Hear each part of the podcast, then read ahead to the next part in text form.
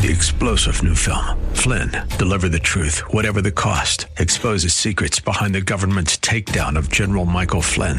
Flynn knew what the intel world had been up to. He ordered the first audit of the use of contractors. This set off alarm bells. He told the truth. He was the most dangerous person for Donald Trump to hire. They had to get rid of Flynn. Flynn, deliver the truth, whatever the cost. Available now. Watch it today. Go to salemnow.com. Salemnow.com. Welcome to Come Together San Diego, a new live local show on K Praise designed to explore what unity in the body of Christ sounds like within our communities and beyond.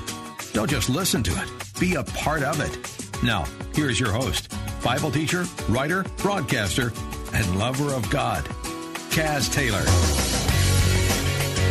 Well, hello, my friends, and welcome to Come Together San Diego. And since it's the last Saturday of the month, you know what we do. We do a thing called the Align with Zion Hour.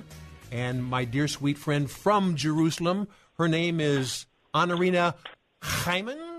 That may not last too long, but uh, there, there's wedding bells in the immediate future, and so congratulations on that. And uh, we've got a, a, wonderful show here for our listening friends. So, Anarina, we're, we're this is a, a Shabbat uh, uh Rosh Chodesh uh, Sivan for us on the broadcast of this show, which is the entering into mm-hmm. the third month, and there's so much to be said about that. So I'm handing the baton mm-hmm. quickly over to YOU. Go for it, Anna.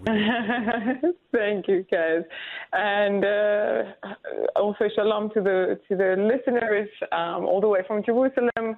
Always a privilege to speak to all of you from Jerusalem and uh, just to delve into the amazing um, treasures that Hashem is sharing with all of us um, and the things that we can learn together.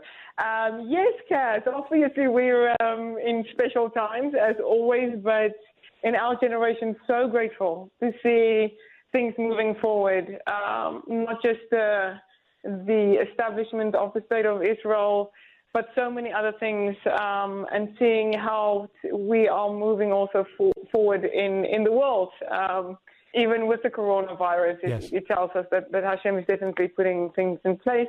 We um, celebrated Yom Ha'atzmaut, the Independence Day, uh, a, a few weeks ago. Um, and that all happened in the counting of the Omer. Uh, as the listeners know, though, those who have been following, they know that we've been counting the Omer. Soon uh, starts Yom Yerushalayim, a very, very special day, as we said last time, um, and that was when Jerusalem was unified um, and when we got the whole of the old city back. Yes. Uh, we also see that in Psalms 122, where it speaks of um, Jerusalem being a city that's knit together. Uh, but this that, this has nothing to do with the old city, as the listeners also know that the old city is not truly the the, the old city of ancient biblical. Yeah, um, but but that happened, and that was a necessary step to get us to the ancient biblical Jerusalem. But as we know, in the name of Yerushalayim, um, there is a plural because there is a Jerusalem in heaven and mm. there's a mm. Jerusalem on earth. Yes. And when we speak in Psalms 122 about Jerusalem being a city knit together, it means that the heavenly and the earthly one is knit together. The one doesn't replace the other one. They are just being connected again as we are right now in a disconnect. Um, and this is so important for the listeners to understand. Every day we need to pray for the rebuilding of Jerusalem. And if you come to Jerusalem, you will see that there is a massive metropolitan city. So why do we need to build Jerusalem? That's where they need to understand that the ancient biblical Jerusalem is only being excavated right now the whole prophecy fulfillment of shake off your dust, arise and take your rightful place, O Jerusalem, that we see that in these excavations of Jerusalem, shaking off her dust, we saw President Trump acknowledging that Jerusalem is the, the, the, the capital of the Jewish people, the eternal capital of the Jewish people. So uh, celebrating a, a, massive day tomorrow, but also reminding God that we are not there yet. And when the heavenly Jerusalem will be completely connected again with the earthly Jerusalem and God's presence will, will, will again indwell us in the days before and even stronger yet uh, and we will understand, we will have the knowledge of God um, spreading over the earth like the waters cover the sea. Yes. That's what we're praying for. Yes, so, yes. so, so we, that's what we're celebrating. It starts tonight as the sun sets today. Right now, actually, over Jerusalem, we're going into a very special time. So yes, guys, that's, that's the counting of the Omer all these amazing dates happening in this, and we're discussing this cycle. So we are in a very special cycle of counting down between Pesach and Shavuot. Yes. Pesach, the, the exodus out of Egypt, and Shavuot standing before God at Mount Sinai, receiving His Torah, His word, which was the Ketubah, the marriage contract between God and His people. All of that happening in the days that we are right now. Also, Yes. I just want to remind the listeners that also just add to this in Yom Yerushalayim um, um, tomorrow uh, or this day that we're going to have tomorrow is also the day when Hannah or Hannah Yes. prayed for Samuel. Um, and or actually when she prayed the prayer after Samuel uh, was born. So a very special day to, Yes. to Let me, let, let me intercede here, my for my listening friends. We are we are pre-taping the show, and this uh, Yom. How do you how do I pronounce it? correctly? Yom, Yom, Yom Yerushalayim. Jerusalem, which is a plural. There we go. And it's the heavenly Wonderful. Jerusalem knit together with the earthly Jerusalem. And that day Correct. actually in this calendar year falls on what we would call May 22nd, which is Friday, which is uh, yesterday based on the broadcast of this show. And then then uh, Saturday evening is what they would call the head of the month, Rosh Chodesh Sivan, which is the third month in the Hebrew calendar. All this, you know, uh, Anarina is so excited, and I am too, because all these things are dovetailing with one another. The things of the past are bespeaking the things of today, which will bespeak the things of the future. So, um, we about halfway through, a little bit more than halfway through this first segment. So I'm going to hand it back to you because there's so many things we want to share. The- the- you know, the, the, the harvest seasons, the the moon, new moons, and all this other stuff, all coming together. Wow! Right in front of our eyes, and maybe even uh, current day events as well. Amazing. Correct, correct. and let's go into, let's just dive into it, Kaz, because we're going to discuss what happens now in this time as well and how what is happening right now had to do with Jerusalem in the past also being saved by divine intervention by God. So let's see what happens. So um, we're between Pesach and Shavuot the um, um, the time of the Exodus and also the receiving of the Torah. And in this time we're counting. And in this time, obviously, it's now the time of the harvest. Correct? Yes. This is where the the harvest uh, takes place, and that's why it is also the time of the bikurim of the first fruits. So all the way from Shavuot to Sukkot, which is the Feast of Tabernacles, we have the time of the first fruits. We call it Bikurim. You can hear the word Bahul also in the word. It's the same root. Bahul means firstborn. The firstborn and first fruits very much the same um, in the Hebrew word as well. So this happens between Shavuot and Sukkot. And you can read a story in the Bible in 1 Samuel 6:13 where we see that the ark was uh, of the, uh, the Ark of the Covenant was um, returned to the Jewish people in this time by the Philistines. Yes. Um, 1 Samuel 6:13 speaks about the people that were in the, harvesting their wheat in the valley, and when they looked up, they saw the ark coming. Um, the Philistines put it on a, on a wagon, and they saw it. So this is a very special, auspicious time, also because in this time, the Ark of the Covenant um, was returned to the Jewish people. Yes. So let's talk about first fruits, um, Kaz. Yes. Um, I'm going to get to the tachlis, as we say in, in Hebrew. I'm going to get to the, the, the, the, the real stuff. Many times we uh, people tend to spiritualize it. Let's try to understand where it comes from. Let's understand what it will be again. Um, and let's understand how it's connected to God's plan and the land of Israel. So there are seven species. There are um, the seven species um, that's uh, mentioned in the Bible. Kaz, uh, which ones can you remember? That you know this is part of the, the, the special food of Israel that's mentioned also in the Bible. Well, I would say, well, just from my uh, hopefully growing growing knowledge in the feasts and festivals, Yeah. I would just identify, you know, the fir- the the first. Uh, grain harvest would be the barley, which is we're, we're counting the Omer now, which There is the barley go. harvest. Beautiful. And then that transitions into the next level of grain, and that would be the wheat harvest. Um, Perfect. And I know some, there are some of the other ancillary fruits that are in there as well, but I just know the seventh month harvest is the harvest of the olives and the grapes.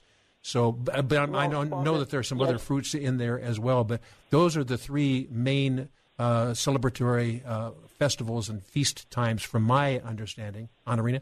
Well spotted. So let's, I hope while we were talking, um, the listeners were also thinking of what they understand from the Bible, the yes. fruits that are uh, mentioned, because we see it in the Songs of Solomon. We see all these things happening.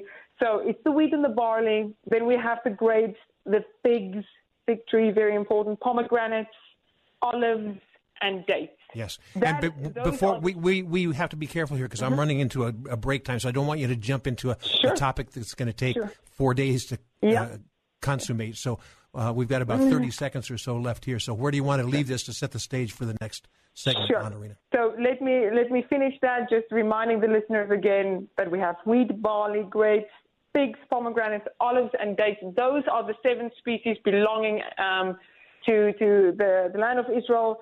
And when they were being packed and stacked into the baskets to bring them to to the temple um, during these festivals, they, there was an order. Um, I think we've learned this before, Cass. There is always an order by which God does things, and we're going to speak about that. Even when it comes to the fruit of the land, there's an order that God goes by. So, ladies and gentlemen, boys and girls, you've got the uh, summary statement. We're going to pay it off in the next segment when Anarina and I come right back. This is Come Together San Diego, the new live local show on FM 106.1 and AM 1210. K Praise. More Come Together San Diego is just moments away. Come Together San Diego with Cass Taylor, FM 106.1 and AM 1210. K Praise. And hello, back again for Align with Zion, with Zion Hour with my dear friend Anarina, and we we set the stage in the first segment talking about the seven different species of uh, uh, of fruit in the land of Israel, and we know that there are different layers of truths here. We just went into the superficial layer of the literal fruits, but I have a feeling Honorina is going to dig more deeply. We talked about the wheat harvest, the, actually the barley harvest, the wheat harvest, and the grapes and the figs and the pomegranates and the olives and the dates. And these things are all tied to the feasts and festival days in the Hebrew calendar. And that's where Honorina starts digging more deeply and giving us the the deeper uh, fruit of the vine, if you will. Honorina, lay it on us. Thank you, guys. So in Judaism, it's very important to understand that everything has its place and you have to honor it according to that. Um, whatever we eat, if I want to eat a fruit, there's a special blessing for fruit. There's a special blessing for vegetables. There's a, a special blessing for wine, and there's a special blessing for um, bread. And as we know, as we discussed before, bread is the even if it appears to you as the as the uh, most basic um, uh, food, um, it, it is actually in Hashem's eyes the, the highest. Um, so, so with everything that we do, uh, if I have a few things that I have to eat separately, I have to know which one to eat 1st uh-huh. because in in God's world there's an order. Um, the same with books in Judaism, uh. You cannot just put any kind of magazine on top of your Bible. Oh, books my. have a, st- a, status. You, you, and you have to make sure that your Bible is not, um, you know, put on its head or the wrong way around or whatever. You have to make sure. You have to honor books um, because God's word are in those things. So, and you also have to know that there are secular books, and and even in the books, uh, the holy books that we have, like commentaries on the Bible, the Bible always go on top of the commentary, etc., etc. So, so in that. Um, the Jewish people are always reminded that there's a, uh, an order. Uh, we also know that Jerusalem is higher than Israel. In, in status, Israel is in status more holy than other places in the world. So always understanding the order of God so that you can know how to place yourself within that order. It's the world, Israel, Jerusalem. Within Jerusalem, we have the Beit HaMikdash, the temple. The temple has its, um, the outer court, the Holy and the Holy of Holies. Within the Holy of Holies, we have the Ark of the Covenant, um, consisting of three parts. So you can see all the time that we, we keep on like a telescope uh, pulling out the kedusha, the, the, the holiness, um, and and this is how we understand everything. Every certain, everything has a different status, and we need to learn that. Um, so when it comes to the fruits as well, um, Cass, there's, there's a uh, specific order, and I'm just going to mention it to the listeners. So when you had to come to um, Jerusalem, you had to pack your fruits, right? But you can't just pack it in any order. You start with the barley, then you put the wheat, then you put the olives, then you put the dates, then you put the pomegranates, and then you put the grapes. So that's the that's the status of of these things, and. Um, the whole way that you had to bring your first fruits to the temple, your whole journey, you had, they sent basically religious officials to come and accompany the people bringing their first fruits. It means that these officials had to see that the first fruits are being um, carried correctly, that, that nothing happens to them so that they can be uh, presented um, before God um, in the temple. So first fruit is very important. You don't mess with first fruits, okay? And that's why if you want to go into a more spiritual understanding of these things, you have to understand how it worked on the shetach, on the on the in the in, in reality also so that um, so that you can put more of an understanding into those things. So also, it came, uh, when when people ultimately came to the temple, it was a great celebration. I'm bringing my first fruit. Um, to the temple to present to Hashem. So let's see what it means because there's a great significance uh, about the first fruits. Um, by bringing your first fruit to Hashem, first you say, I'm not ungrateful, I'm not hoarding. Um, not forgetting my roots and where I come from. And in this, I acknowledge and remember God's goodness. In this, I place God above all my concerns because I give Him the first. I don't hold back. The first thing that came out, I give to God. I say, You can have it. I know that you will provide again. Um, I'm giving you the choices as well. And then you also acknowledge God as King. So by giving your first food, all these things are being uh, presented to God, which is. Um, also help us not to be complacent because there's another verse in the Bible that Moses says that when you come into the land and you eat and you are satisfied, you're going to tend to forget to thank God. Because when you're satisfied, you forget things. Mm-hmm, it's only true. when you're in need that you want to, to ask God, oh, I need this, oh, I need that. And by the time you get it, you forget to thank God. So the, the whole mechanism of the first fruit is to put first God first by giving him my first and then I can go and do whatever I want and, and, and, and let my life uh, follow that. So, so, so that's, that's the first fruit. Um, yeah, so I'm going to start also now going into the story how um, looking into these things, caring about the commandments of God brings about divine interventions in your life. So, Kaz, you joined us in the city of David uh, a little bit later. It was about a year, ago, basically. About a year yeah, ago. Yeah, exactly. And we went um, through the city of David. We got to the Hezekiah's tunnel. You remember that? Uh, a very important tunnel, 533 meters. Um, that was dug underneath, and let's see what happened, Cass. Is there? Can you remember what the story is behind the Hezekiah tunnel? Oh, of course, yeah. David's mighty men uh, ascending the tunnel to actually take this Mount Jebus and make it Mount Zion. Uh, yeah, I, I remember yeah. it clearly. That's a big part that's, that's uh, of the story. That's, no, that's that's the shaft. That's the Warren shaft. That's when correct when David took the city. But that was Hezekiah's tunnel. Oh, okay. Not, oh, oh, you're you're um, talking about the roadway alongside that that is uh, being uncovered. I'm talking about no. I'm talking about a, a tunnel that that that uh, uh, redirected the water from the Gihon spring to a different place in in Jerusalem. Um, so I'm going to tell you the story. It's an amazing story, and when you come to the city of David, you can walk that tunnel. You can actually. We're talking about a tunnel that was dug 2,800 years ago. Until today, you can actually walk in that tunnel. So what happened was um, and this is very important that we said again, Kaz, there, um, I think the listeners remember that we spoke about the kingdom that's split into two kingdoms, correct? We have the kingdom of Judah and the kingdom of Israel. Yes. Many times when you read the prophets, you will see that God speaks about the kingdom of Judah and the kingdom of Israel, um, also called the southern kingdom and the northern kingdom. After Solomon, um, the kingdom split. And we had the rest of the 10 tribes in the northern kingdom, and that is called the house of Israel. So remember that because when you read in the prophets, the house of Israel, it's got nothing to do with the Jewish people.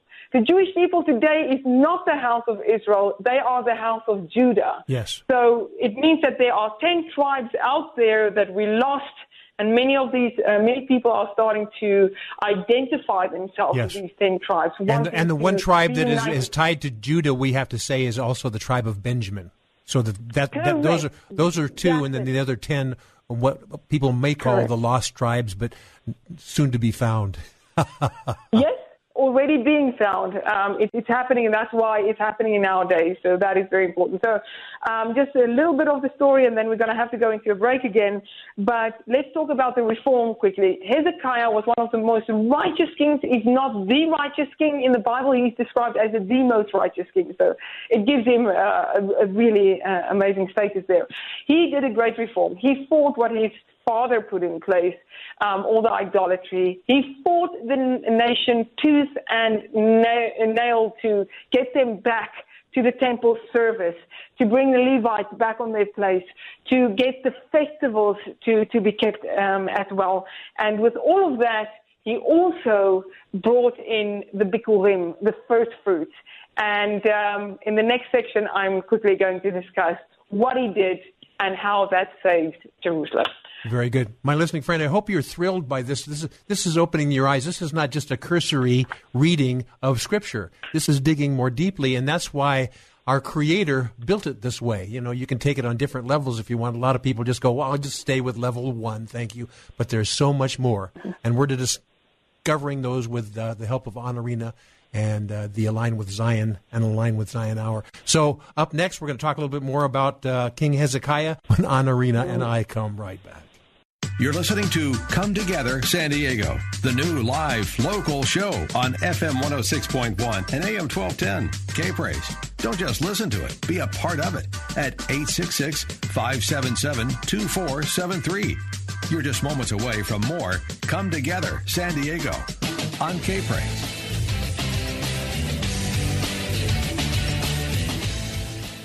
Now, back to Come Together San Diego, the new live local show with Cass Taylor. FM 106.1 and AM 1210. K Praise.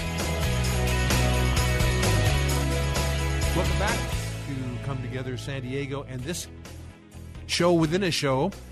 It is called the Align with Zion Hour with my dear friend Honorina giving us the story of the king called Hezekiah. Give it to us. Thank you, Kaz. So we just said that he was um, bringing a massive reform um, in in the land of Israel with the people of Israel, bringing them back to to serve God the way that God wants them uh, uh, wants them to serve Him according to the Torah. So uh, an amazing work that he did, and then something really strange happens because um, Okay, first in 2 Chronicles 31 7, we see something. It says in the third month, which is Sivan, which is going to start soon. Um, um, let me just see on the calendar, it's going to start on the 24th of May this year. But on the first of the biblical month, Sivan, uh, in the third month, they began to lay the foundation of the heaps and finish them in the seventh month. And that tells us exactly what we just discussed that the first fruits are between Shavuot and Sukkot. Sukkot is the seventh month, so that places us exactly where we are right now. Um, and here it speaks of heaps, some kind of heap, and if you read that, it it, it um, refers to the bikurim, the first fruits. So the, the, these first fruits were heaped up in front of the temple, um, and he started to lay the foundations of that. Very important. Um, and then it says that after these things, in 2, 2 Chronicles 32 1, it says, after these things and this faithfulness, meaning after Hezekiah fought with his life to get the Jewish people back, um, Sanherib, Sennacherib, king of Assyria, came. Mm-hmm. And this is sort of strange, guys, because you do everything. You give God everything. And at that moment, he sends you your worst enemy. You go, that's the thank you that I'm getting after everything oh that I've done. Yes. Um, and let's see what happened because what God did here was an act of absolute grace. So we need to understand what, what, what happened. So um, now um, Sennacherib is coming. He's the Assyrian king, and we spoke about the two uh, kingdoms in this time, this is the time of the Assyrian exile where the ten tribes were exiled. Only Judah was only exiled during the Babylonian exile. Yes. But before that, there was an Assyrian exile, and that's where the northern kingdom, all of them, because of the, they, they, they got really entrenched into idolatry, and because of that, they were exiled, and we lost them, like you say, for a while, soon to be found. Um, but now, as these uh, cities are being destroyed in the northern kingdom, we have refugees running down to Jerusalem trying to get um, refuge in Jerusalem. And with that, the king of Assyria is coming and he says to Hezekiah, you can read it all uh, uh, in the Bible, you can read it, where it says, the king of Assyria says to Hezekiah, I'm destroying every city in my wake and I'm coming for you because I'm coming for Jerusalem. Um, it's a very, very, um, um, difficult passage to read to see how the psychological warfare that this king played on Hezekiah. In that, Hezekiah is now enlarging the city, and when you come to the and when you come and see the excavations, you will actually see how. Um, Hezekiah actually broadened the, the, the whole of Jerusalem, how he enlarged Jerusalem. If you go on the Align with Zion site, you will also see um, on our homepage how the city looked after Hezekiah actually enlarged the city. So he did two things. He enlarged the city and he actually rerouted the water from the Gihon spring in order for the king not to get there, in order for the Assyrian king not to take it, because in the ancient times, Kaz, when you take a city, you take its water. Take the water, take the city, because then the people don't have water. Yes. So he had to reroute the water in a, in a, in a very short time. Um, dig a tunnel. We still don't know how he did it, even today. It, almost an impossible feat, but they did it, obviously with the help of God, and he enlarged the city. So now all these things are done. He's got a little bit of refuge for the refugees of the ten tribes. And now uh, Sennacherib is actually on his doorstep and saying, Here I am, now I'm going to take Jerusalem. It is at that point that Hezekiah goes to Isaiah. Isaiah was the prophet at that time, and he says, I've done everything. Now you go and you pray because there's nothing more than I can, what I can do. Isaiah goes before God. He intercedes for the, for, for Jerusalem. He comes back and he says to Hezekiah, this is what the Lord of hosts says. Not even an arrow of the Assyrian army will touch this place. Oh and um, something very interesting happens, guys. The next morning when they wake up, the whole Assyrian army that has um, wreaked complete havoc over the whole of the land of Israel, completely destroying and exiling all the ten tribes in the northern kingdom. The morning when they woke up in Jerusalem, that whole army was either dead or gone. Um, God sent a plague in the middle of the night. He, he um, intervened divinely, and that morning, um, uh, Isaiah's words came true. The prophet's words came true. So the question is, what happened? And this is where we trace it back to the first fruits and Hezekiah doing this reform. The moment when he brought the people under God's will, doing God's word, he brought them under God's protection. If you do God's will, if you do God's word, then he can protect you. If you go from outside that, God cannot protect you because he's the one that gave us um, the boundaries and says, when you stick to this, I can, I can take care of you.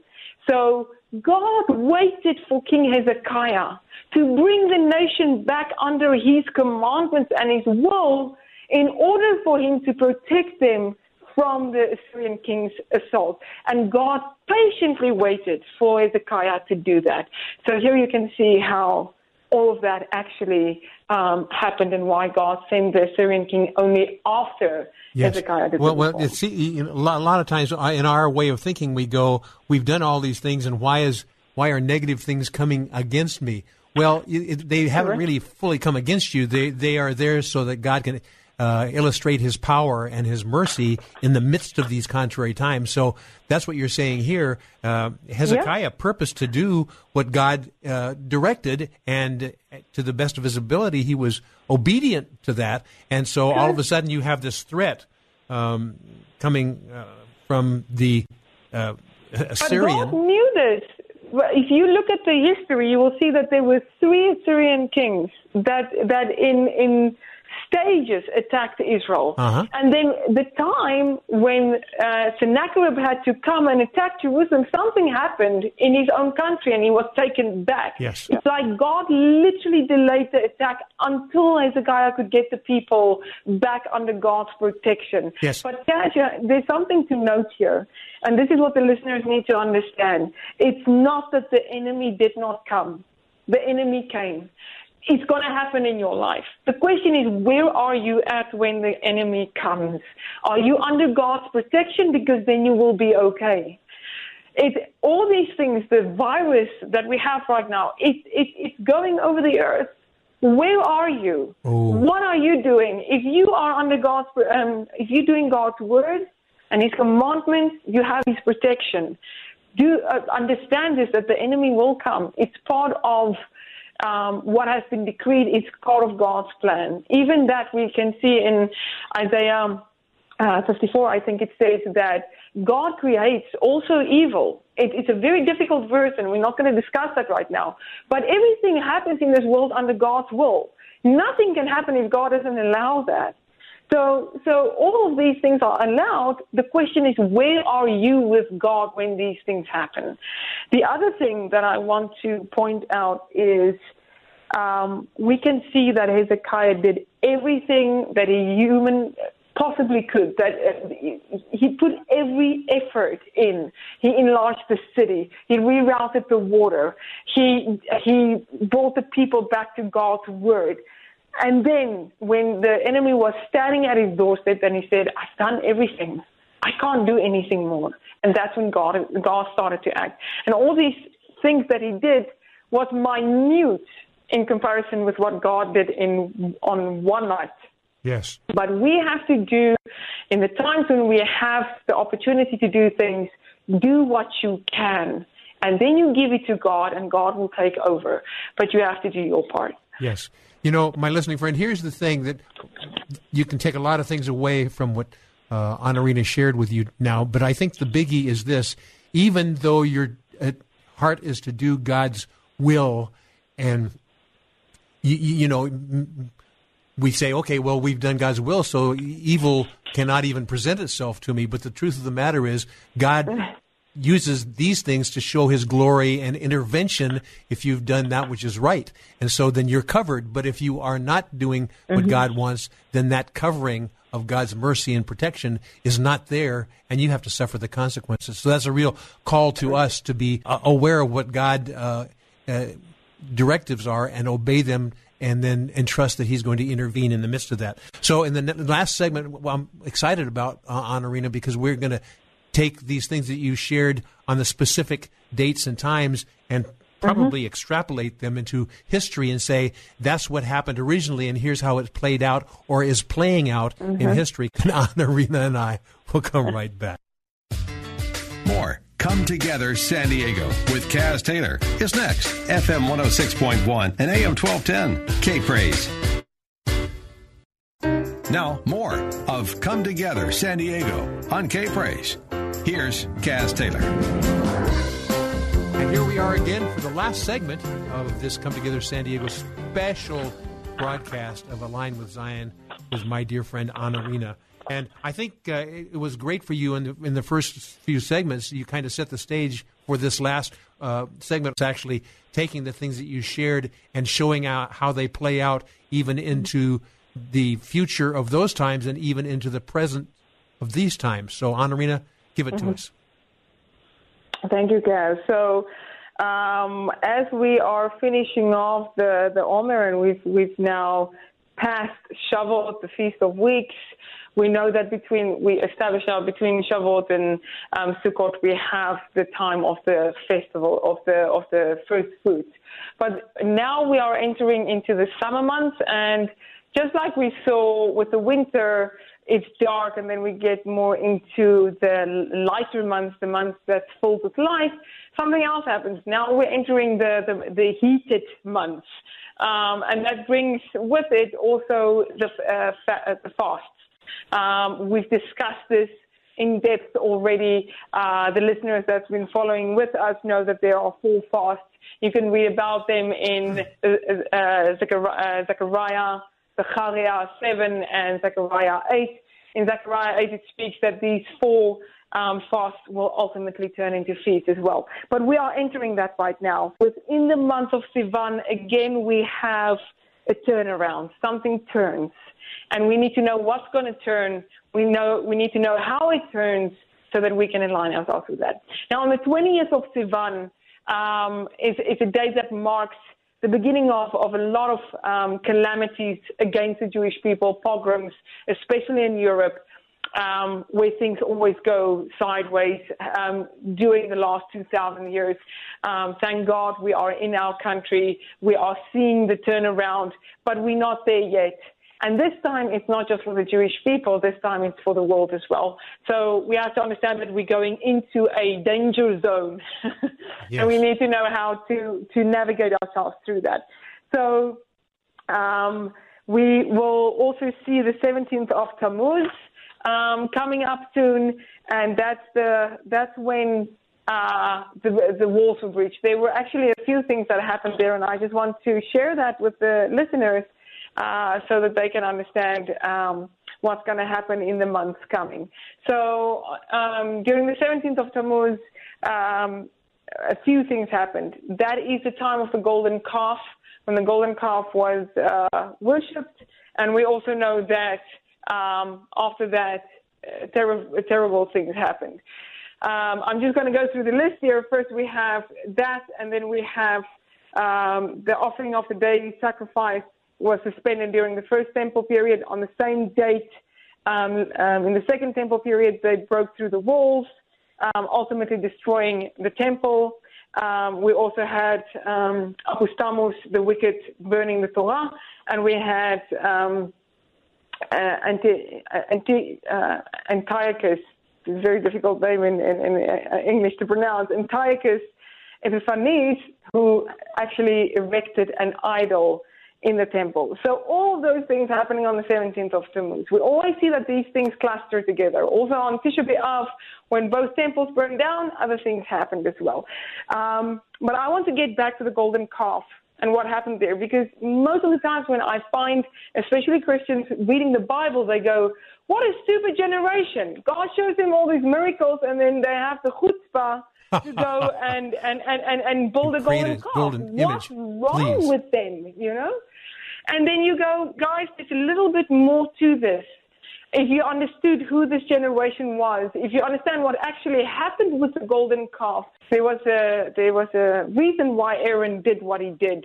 Um, he was trying to to hold the nation back until Moshe came because the nation calculated incorrectly, and and then all these uh, things happened. And it wasn't really done by the Israelites themselves. It was done by the mixed multitude that followed them out of Egypt that instigated this whole thing, and and and, and ultimately the the Jewish people suffered from it. But what we need to understand is, and you, you mentioned it in the uh, uh, previous segment, you said some people think that if I'm walking with God in this holy path that I'm walking with Him, evil will never present itself to me. Um, wow, that is um, pride for excellence right there. if you think that way, um, pride comes to a fall. That's what we read in, in Ecclesiastes and in Proverbs as well. So be careful what you do.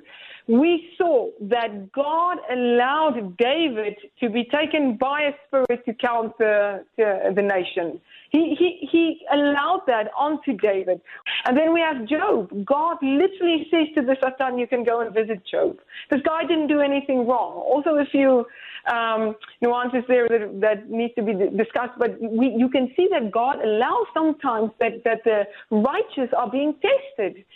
So again, the enemy comes and you have to know what you're going to do. So what happened during this time? What happened during this generation is they did not sin.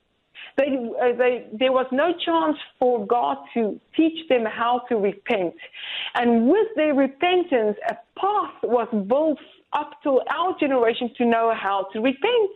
If this generation, one of the mightiest generations, um, went through this, it was for your sake that they were tested. So don't judge them. If you see somebody going through a terrible time in their life and it looks like they are doing terrible things and terrible things are happening in their life, don't judge them. You have no idea what God is doing. You just go at that point and you say, This can happen to me as well. What can I do to help that person? Let me give that person the benefit of the doubt. And maybe if that person is going to get out on the other side, they will be a better person for it because they will be stronger with God. Most of these things are happening for our sakes that we know at the end uh, how to repent. Why is this so important? Because of the things that are happening right now in the world. Um, we're about to go through the negative fast cycles, and um, there is a group of people that is doing the the nation's Tisha of the nation's ninth of us. It's a group of Christians that are joining the Jewish people in, in, in fasting on that day, where the Jewish people are fasting for um, the temple that was burned, for, for the mistakes that we've made. The Christians are doing it, um, showing the, the Jewish people that they understand that they have brought upon the Jewish people terrible things that was not ordained by, that was not um, um, approved by God. And they come and they say to the Jewish people, We are sorry what was done in the name of Christianity to the Jewish people. So, in, in, in, in what they are doing, in that repentance of facing what Christianity did towards the Jewish people, we are building tremendous bridges. I can't tell you how much I am with you on this, Anarina. Mm-hmm. Much of my time here in San Diego County is uh, encourage unity in in the, in the body of Christ, and I part of my presentation or my posture is the the intimate relationship uh, between Jew and uh-huh. Gentile, the, uh, or let's say a Christian and Jew, because if you look through history, we have done a tremendous injustice to uh-huh. uh, the Jew, to Israel, uh, to Hebrew people. I mean, it has just been terrible, and God mm-hmm. wants to restore relationships that He had intended to be Correct. intimate from the very Correct. beginning. For for the opportunity that we can have this platform to discuss these things, yes. I think that the, the, uh, the, our Christian listeners can learn that the tremendous depth of Judaism and how God has been guiding His people throughout the generations and how we have seen his salvation through every generation and that we are truly now in our country back and, and God's redemption plan is playing itself out and that um, what we've learned through everything is that there is a way that you can understand God's governance, the order that he has set in place, um, the system by which he runs it, and how you can align yourself with that. Thank you. Thank you. Thank you, Anarina uh, as a as a Christian, my heart for Jerusalem and the Jew is is is very deep and wide. And so, Honorina, I want to just mm-hmm. thank you personally for joining with me. And we're doing something that's kind of uh, uh, unheard of in many ways, coming together like this mm-hmm. and sharing the mm-hmm. Hebrew uh, perspective on things in a, on a Christian broadcast like this. But it's an honor to do that. So, my listening friend, uh, this uh, the Align with Zion Hour has concluded, and uh, that doesn't mean our times together with Anarina have concluded. It just means that we'll have to wait to the next Saturday, last Saturday of the month, to find out what else she has to say. So, Anarina, thanks for joining us. Yes, if you if you if you can excuse me, I have to go and get married now. no, that's exactly so right. We'll tell, we'll tell you more about that uh, the next time we meet together on the Align with Zion Hour. Honorina, you're excused to go get married. God bless you. This is Come Together San Diego, the new live local show on FM 106.1 and AM 1210. K Praise. More Come Together San Diego is just moments away. Now, more of Come Together San Diego, the new live local show on K Praise. Here's Cass Taylor. And welcome back to Come Together San Diego. I have a great co host. He's the author of a book called Urgency, and he's writing that like crazy. He's almost done with the thing. And he's a revivalist, a, a former U.S. Senate staffer. Frank Shelton, a friend for a number of years, and he's going to help uh, you dispel some of the anxieties you may be feeling about what's going on with COVID, but also what's going on in the United States. He's been in the thick of things in, in and around the U.S. Senate for 17 years in the, his past life. and uh, he is a revivalist and worked with the Billy Graham Evangelistic Association and so many different things. So we're going to tap into your experience if you would be so kind, Frank Shelton. And uh, I'm going to hand, hand it off to you. We can talk a little bit about Pakistan. We can talk a little bit about Covina. The Co- I'm sorry, Co- sorry, Covina. I didn't mean that about you, my my nearby Orange County area of the city. COVID nineteen. So I did that before, Frank. I didn't mean to discourage our Covina friends with the COVID. talk, talk, talk to us, Frank. Yeah, well, um, the whole thing, Cass, is so the second week of March, I was invited to go on a top secret mission to fly by myself from Washington Dulles to fly all alone to Lahore, Pakistan. And I preface that I was invited to preach with the man who's known today as the Billy Graham of Pakistan. I was going to preach on a Wednesday night to about 30,000 Muslims at a church, and that's a massive church in the States. But when you add it in a predominantly Muslim country, it's almost unheard of. And then two days later, we were going to drive to the most dangerous region of Pakistan. And I was invited to preach to 150,000 Muslims. Oh, my. About about 15 miles from where they killed Osama bin Laden. I was told I was going to be surrounded on the rooftops by the Taliban. My wife cried for a week, and at 48 years old, I wasn't on an ego trip, it was a missions trip. And to be honest with you, I, I can't think of a single pastor that comes to mind who would have boarded a plane, bought his own ticket, fly all alone to one of the most dangerous regions of the world with no security, no love offering, and no guarantee to come back. They oh, told me, quote, Frank, you can come, but you may not come home. And the whole reason I was gone, one, God called me to preach the gospel. Number two, he that wins souls is wise. And number three, Kaz, I really believe in my heart, I wanted to dispel the lie that Christians do not love Muslims. Jesus loves Muslims. He died for them. God created them. But Muhammad is not the answer to Almighty God. It's Christ alone and through the cross, his burial and resurrection. And I've been blessed to lead Muslims to Christ one on one in a taxi in Dallas, Texas. I was blessed to lead a Muslim priest to Christ in 2012 in London, England. And I really believe if I got up on that stage, two or three things was going to happen. Either thousands, and I mean thousands out of that 150,000 would have come to faith in Christ, or I was going to die trying. Yes. And had I taken a bullet, it would have gone viral on YouTube. And to be honest, I also felt compelled to wake up a sleeping church in America. Later this hour, we're going to talk about the deep state. Yes. But God gave us a word. My friend Stan Lovins used to be on staff with Billy Graham, and he told me on the phone two days ago we know about a deep state in the government, but what we need to be talking about is the deep sleep that the church has been in, oh almost hibernation. And we are asleep at the wheel. We're MIA, missing in action. And when Christ needs the church standing up, most of us are content sitting out waiting for the next stimulus check. Oh, oh my. That's a and, that's uh, a real point. Let's let's launch out into that because you're talking about a deep sleep. You know, the, the, scripture talks about the wise and the foolish virgins, and there was a juncture in their relationship where they were both asleep, and then they were suddenly awakened, and one had the oil and the one didn't have the oil. This is a time for we who are the intimate believers in Jesus Christ to not only awaken but also equip be equipped and to and to go forth in what God calls us to do. There's n- never been a time like this Frank. And uh, I have a suspicion, and you can weigh in on this, but I have a suspicion that this COVID virus and even the uh, uh, disunity and the, the, the people protesting in places like um, Minnesota and, and places like in Georgia and Atlanta and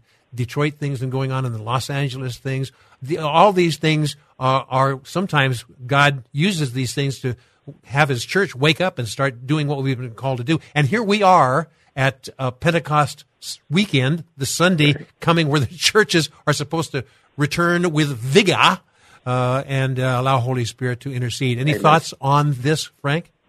Yeah, well, number one, the first day of this, when we were all sent home, um, I knew something was off when they said go home for a week or two, but we weren't even into it a week on our house arrest, and that's what it's been oh, house my. arrest. Yes. We were there a week, and they were already canceling graduations two months out at the university, so oh, someone wasn't telling the truth. But having said that, God gave me a message, and I preached on reset.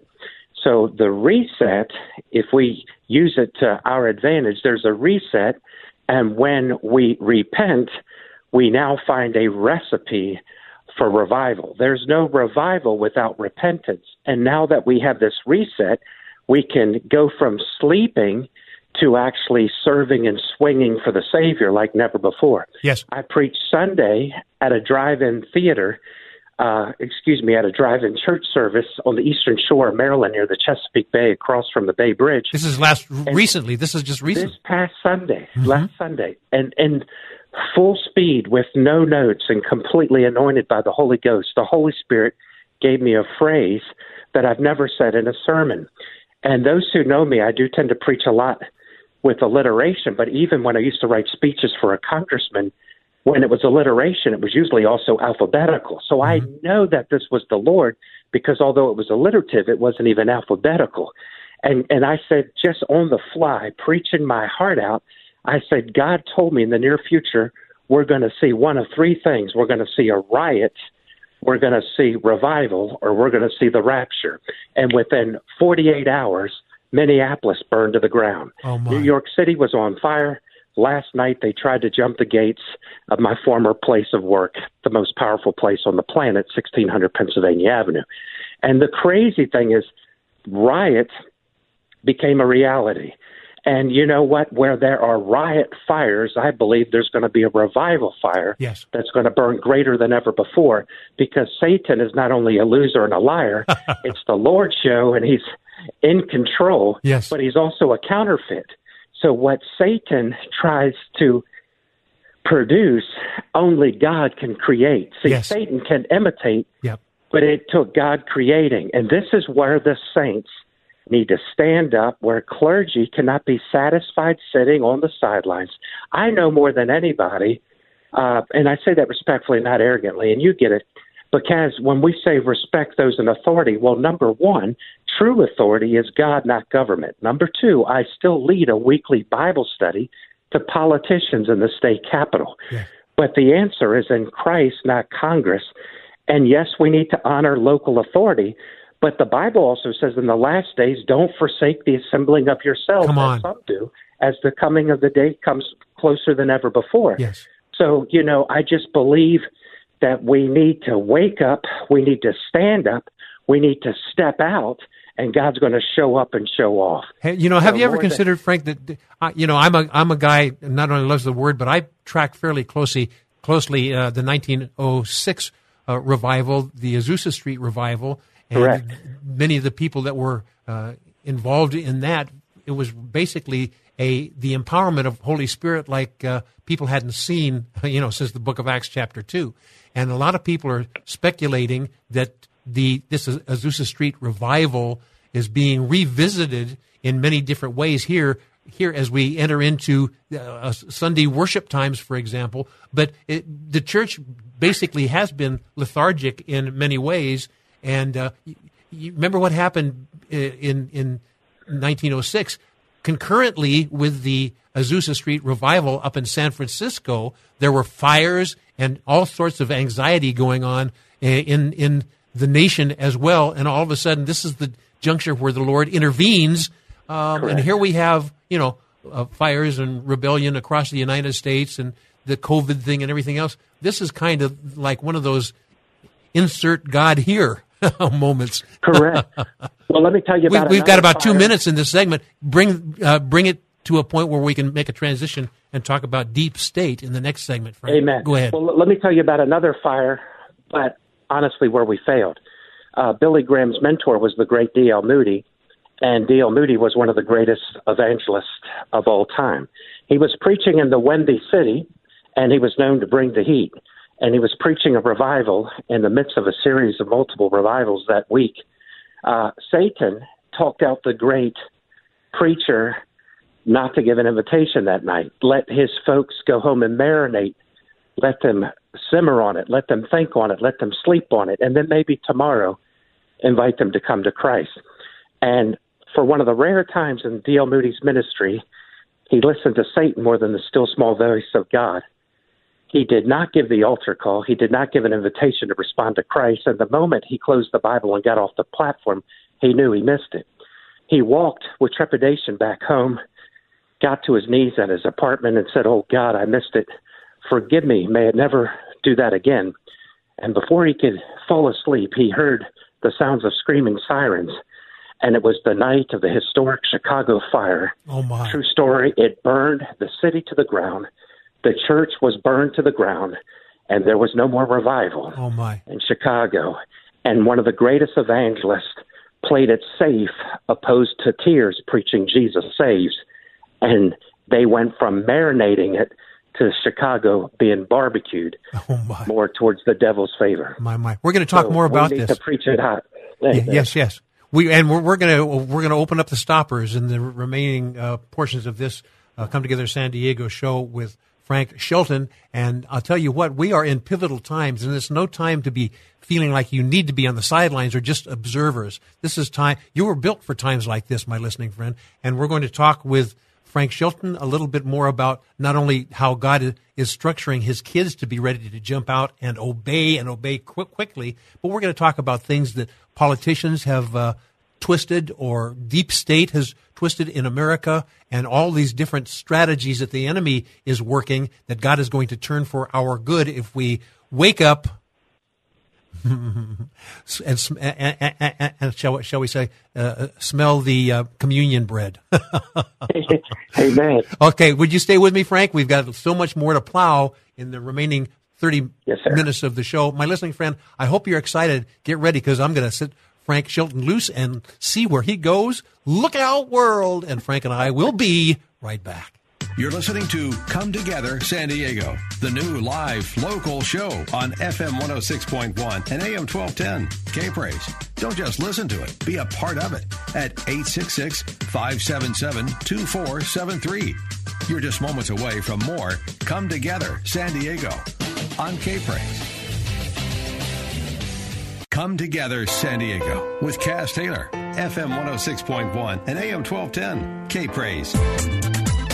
Ladies and gentlemen, boys and girls, I am back with a, uh, a friend of mine, Frank Shelton. We've been friends for a number of years doing other radio things together in the past, and I, I saw what was going on uh, in the world here, and I, I, I track Frank quite a bit on Facebook and other ways. Uh, he, he's a remarkable guy, and when I saw some of the things that he was facing that had really pertinent, uh, uh, related themes to what we we like to talk about on this show. Frank and I decided to bring him on, and here he is. It's really great to have you, Frank. We, we, we talked about, we just mentioned a, a two word phrase, and I think this has elicited a lot of attention to the listeners. So I'm going to let you take this, and that word, the phrase is deep state and you know the echo in the background, the deep, deep state, state, state, state. And, but but there's more to it than just a, a, set of words. There's an evil, diabolical plan, and uh, we're seeing some of the uh, uh, productivity, if you will, of that in in in the world today. But also facing this government and facing people who are trying to do Judeo-Christian values. I'm going to hand the the baton to you, Frank Shelton, and uh, give us your insights on the topic of deep, deep state and maybe even as it may relate to COVID, may relate to elections, may relate to uh, the restrictions against the church for having church yeah. services. All this stuff uh, has a, a strangely evil common denominator. Go for it. Yeah. Well, yes, without a doubt, we're looking at, you know, there's racial tension. Without a doubt, there's partisan political tension. Um, but I think we all could agree, guaranteed, it's a spiritual thing. We don't wrestle with flesh and blood, but principalities, powers, and darkness. But Kaz, I learned long ago, and and I literally was born on Capitol Hill. Um, you know the story. My ancestor hand carried President Abraham Lincoln across the street Good Friday, 4th, 1865, the night he died. So our family goes all the way back to, to Lincoln, and I'm not talking cars. My father oh, protected my. eight U.S.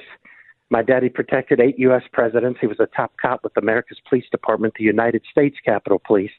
He was in charge of Bill Clinton's first inauguration, and dad would have died for any one of those eight presidents. I think we have a problem today that if my dad was willing to die for one that he didn't even vote for, how come we can't pray for someone who thinks different than we do?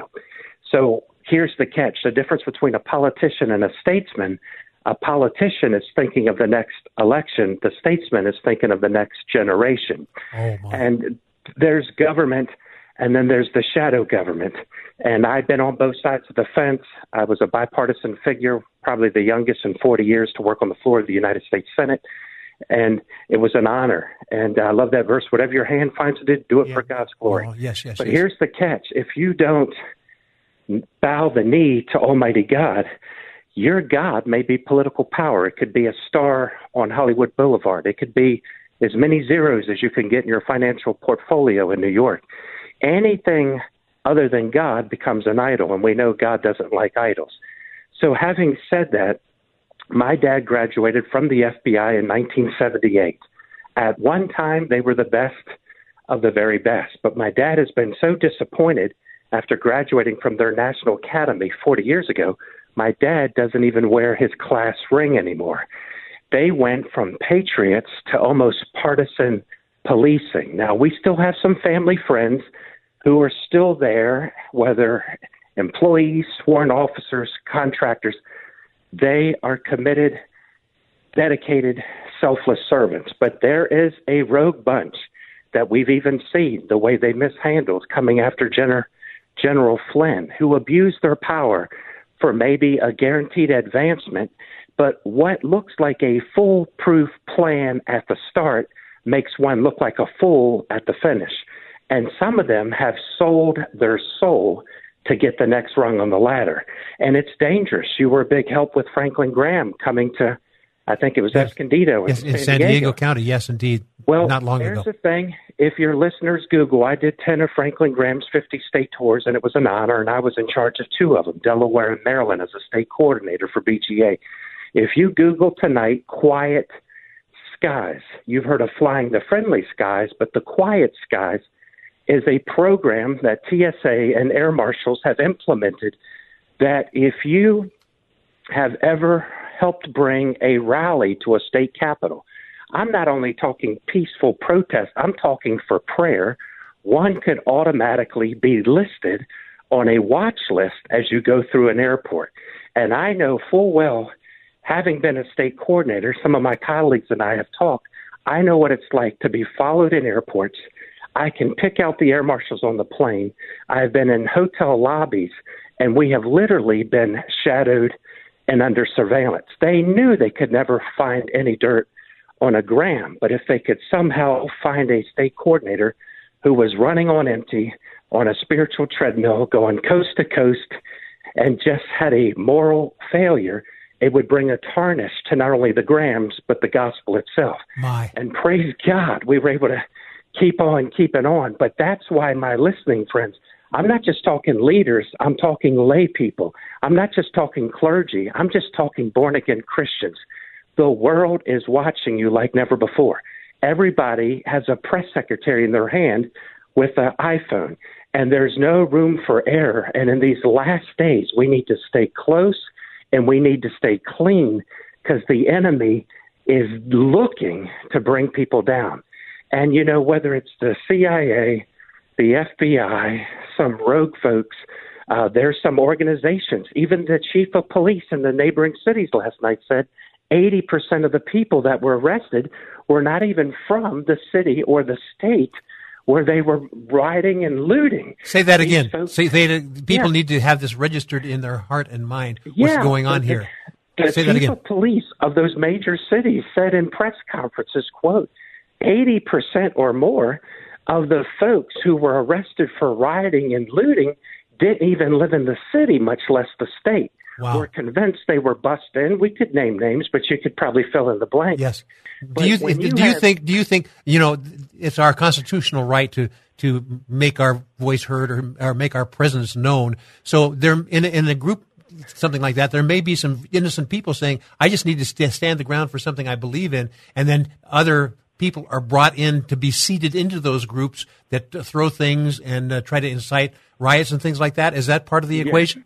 Yes, and that's and unfortunately that is the honest truth. And someone made a valid point. Yes, it was horrific what those four law enforcement officers did. But the catch is, if it was really for the precious brother that is deceased, where is the funds going up for maybe to help the one left behind? If there was kids involved, where's the college fund already kicking in? You know, you, you don't run out with 70 inch flat screen TVs saying you feel bad for a brother Oh, that was completely killed on the street. Uh, two wrongs don't make a right, and I rather follow the footsteps and the rhetoric of Dr. King that we know that peace and prayer will combat hate and rioting all day long. There's a fine line between protest and rioting. One is American, the other acts like the devil. Oh my! You know, Fr- Frank, what uh, what I'd like to do is gather your thoughts during the commercial break, as we're going to spend some time actually ministering to the listeners here who have a level of anxiety, saying, "What now? What do I do?" Well, here's the thing: God wants to team up with us. It's not like it's going to be God intervening without our prayerful support, and uh, and it's not going to be our prayerful support without God's intervention. So it's going to be a, a, a, a, two way street here in the way that we deal with these things. But I'm going to ask you to really spend the next uh, last segment, Frank Shelton, to really communicate these truths to our listening friends and give them hope, but also uh, put a little fire under there, and that's we'll call it Holy Spirit fire. Are you willing to do that, my friend? Yes, sir. Amen. my friends, get ready for some Holy Spirit fire and uh, ignition. And five, four, three, two, one. Then there's a lot of different things that are going on in shuttles and things like that. But the ignition lights and the uh, rockets go off, and we're ready to ignite those rockets when Frank Shelton and I come right back. More Come Together San Diego with Kaz Taylor is next. FM 106.1 and AM 1210. K Praise. Now, back to Come Together San Diego, the new live local show with Kaz Taylor.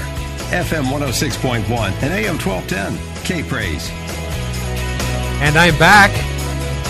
We can hardly believe that this is the last segment of the two hour broadcast for Come Together San Diego, and boy, are we hitting our pace here. And we, our, our co host for this show is Frank Shelton. He's a remarkable guy, a speaker, an international revivalist, an author of a book called Urgency, uh, Billy Graham Evangelist Association frontman, and a guy who has spent 17 years in the U.S. Senate uh, uh, with the bipartisan staff uh, working with people from both sides of the aisle, a guy who has been there and observed things, and he's here to give us some words of consolation and instruction. But we're also, can you believe this? We're also at, in the in at the launching point or the springboard into the Pentecost Sunday, which is reminiscent of Holy Spirit baptism of the book of Acts chapter 2 church. I mean, all this stuff and also the time when the the Ten Commandments were given by Moses on Mount Sinai. All this stuff is happening right now. Frank, um, I, I asked you to pray into this, and I know you're, you're a guy who prays all the time. So would you be so kind as to see what Holy Spirit would like to tell you in light of consolation to our listening friends and instruction in light of where we are and where the Lord wants us to be? It's not all on us, but uh, our obedience is on us. So, Frank, uh, lay it on us. Yeah, well, thank you so much. You know, if anyone is discouraged, we've all been inconvenienced. Number two, uh, I was invited to preach in 10 countries this year alone. Uh, just two weeks ago, I was invited to preach in Nicaragua. This past week, I was scheduled to preach on a Royal Caribbean cruise to the Bahamas, Honduras, Mexico. Next week, I was scheduled to fly back to the Holy Land. And then July 24th, I was going to be a chaplain for the third time at the 2020 Summer Olympics in Tokyo, Japan. While they are going for gold, I was going to give them God. We saw 1,054 people get saved in Rio de Janeiro, Brazil at the 2016 games. Yes, yes. Gold is temporal, God is eternal. In August, I was scheduled to fly to the Philippines and speak to a thousand senior pastors to encourage them on evangelism and to reach the lost for the Lord because time is ticking. This is one thing I want to share with your wonderful friends in California. Number one, the mask that we have been wearing actually, even if you caught the COVID 19, they're telling me you had a 98.6% chance to recover. Yes. Even if you got it. The crazy thing is, it's a diversion because they're more afraid of a virus that you would probably survive, but 100% you will stand for a holy God. And if he was to ask you, why would I let you into my heaven? Most of us are living in fear, but we haven't been born again by faith and grace. I think we need to throw off the mask because if I can be frank with you, Satan hides behind the mask. And the interesting thing is the mask has also been to suppress and to silence Christians. There's a lot of people been saying, "Oh, you guys know that the church is not a building." And that's correct because God's not coming back for beautiful brick buildings but blood-bought believers. But he also said, "Don't forsake the assembling of yourselves." Come on. And the same folks screaming it's just a building probably didn't even go to Easter Sunday service the last two years. There, God wired us for intimacy, for fellowship. Iron sharpens iron, and we've gone from laying on the hands to laying on car hoods as you leave the drive-by church. Now, you saw with Rodney King there were drive-by shootings, but I just really don't think drive-by service is what God had in mind. But whether we're preaching at a television studio, I've preached to 100,000 in Mandela Stadium in Uganda. I was just supposed to preach in Pakistan. I preached last year. Are you ready for this? At the invite of Daniel Ortega, I preached on the floor of that Communist Congress and gave the gospel in Nicaragua. You know, I believe even communism needs evangelism. and red, yellow, black, and white, they're all precious in their sight. So if I was willing to preach to the Taliban, I believe we need to stop throwing in the towel. We need to have been on our knees because prayer is more powerful than the Pentagon. And once you've plugged into Him, that's when we'll start to win. We got to get past fear. We need to get totally in the game for faith. And I'm telling you, in these last days, the world is looking. And to be honest, some Christians are dissatisfied for the lack of leadership that their pastor has showed in this season. We're willing to go into battle. We need to stand up. And while I got the mic, I do believe we need to pray for Governor Newsom. We need to pray for the governor. We need to pray for the senators. We need to pray for everybody because you know what? Yes, we need to pray for those in authority. But true authority, true power is knowing Christ as our Savior you know what? You can be on the Armed Services Committee, you can be connected to the Joint Chiefs of Staff, and you can be one of 45 men who've had an office that happened to be oval.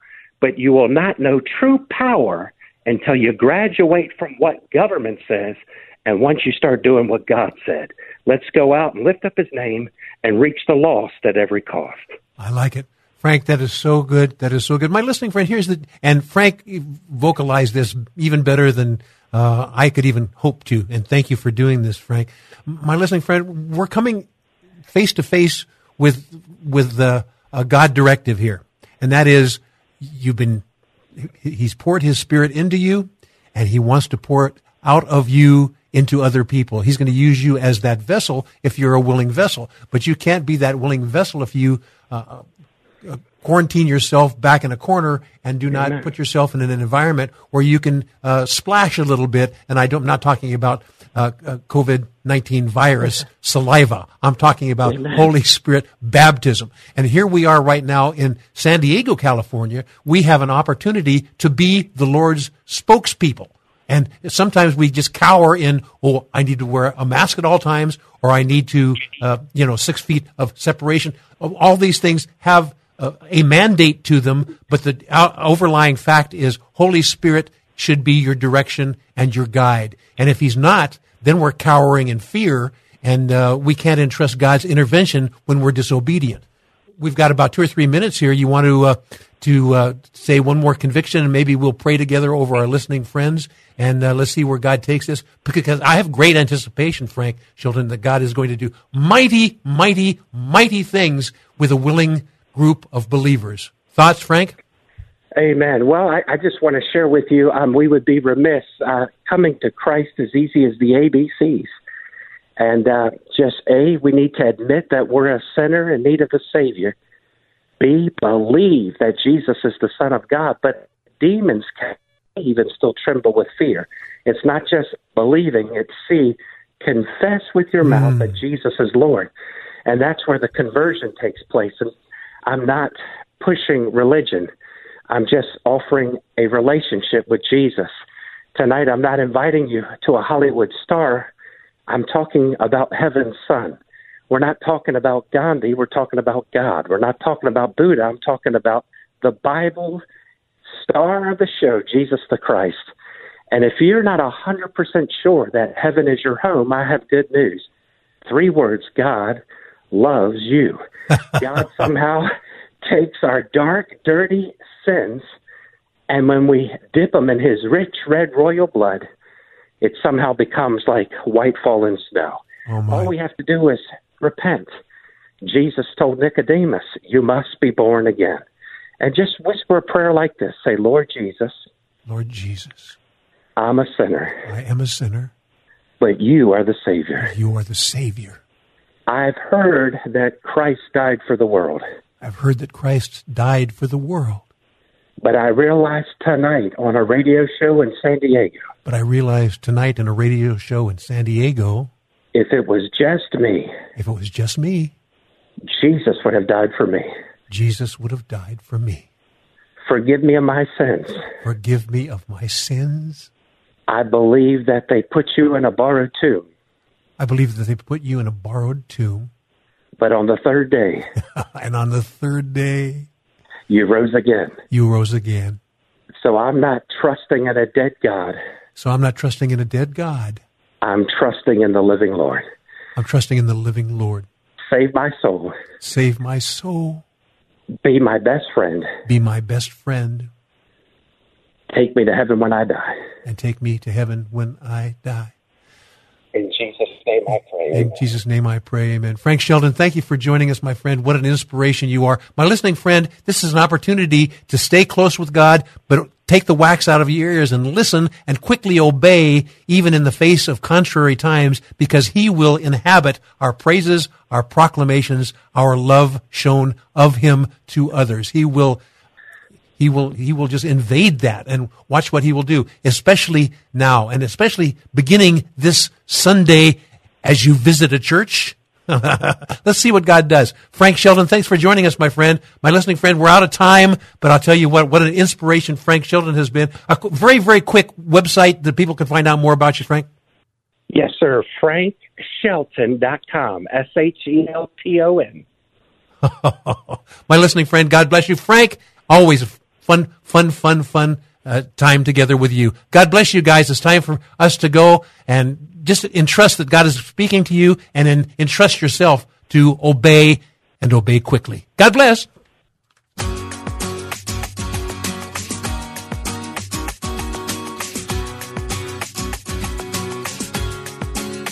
Thanks for joining Kaz Taylor and his many friends, including you, for Come Together San Diego. Join us again next week as we explore what unity in the body of Christ sounds like within this county and beyond on Come Together San Diego. Tell a friend, tell a neighbor, tell a coworker, and then let's all come together San Diego next Saturday from 5 to 7 p.m. on FM 106.1 and AM 1210. K Praise.